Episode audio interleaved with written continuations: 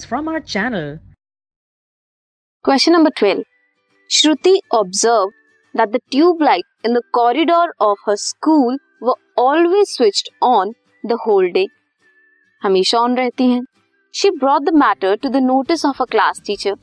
Class teacher ने principal से बात की about it the principal took immediate action इसकी वजह से क्या हुआ Shruti was appreciated by the teachers and principal for portraying which values Shruti को अप्रिसिएशन मिली किन वैल्यूज़ के लिए how can the consumption of electricity be reduced in a school electricity कैसे कम की जा सकती है इलेक्ट्रिसिटी की कंजम्पशन स्कूल में सबसे पहले श्रुति को जो अप्रिसिएशन मिली थी उसके टीचर से और प्रिंसिपल से वो मिली थी to think about the conservation of natural resources and making everyone aware of it उसने नेचुरल रिसोर्सेज की कंजर्वेशन के बारे में सोचा एंड बाकियों को भी इसके लिए awareness the.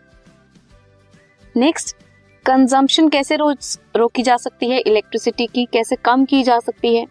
By switching off the lights and fan या जो भी इलेक्ट्रिकल अप्लायंसेज हैं, जहाँ जो कि नॉन वर्किंग एरियाज़ में हैं। अगर कहीं पे काम नहीं हो रहा, अगर कहीं पे क्लास नहीं लग रही मान लो तो वहाँ उस एरिया का। आप लाइट्स फैंस ऑफ़ कर दो। ऐसे आप कंजम्पशन कम कर सकते हो। This is question number twelve this podcast is brought you by hub hopper शिक्षा अभियान अगर आपको ये पॉडकास्ट पसंद आया तो प्लीज़ लाइक शेयर और सब्सक्राइब करें और वीडियो क्लासेस के लिए शिक्षा अभियान के यूट्यूब चैनल पर जाएँ।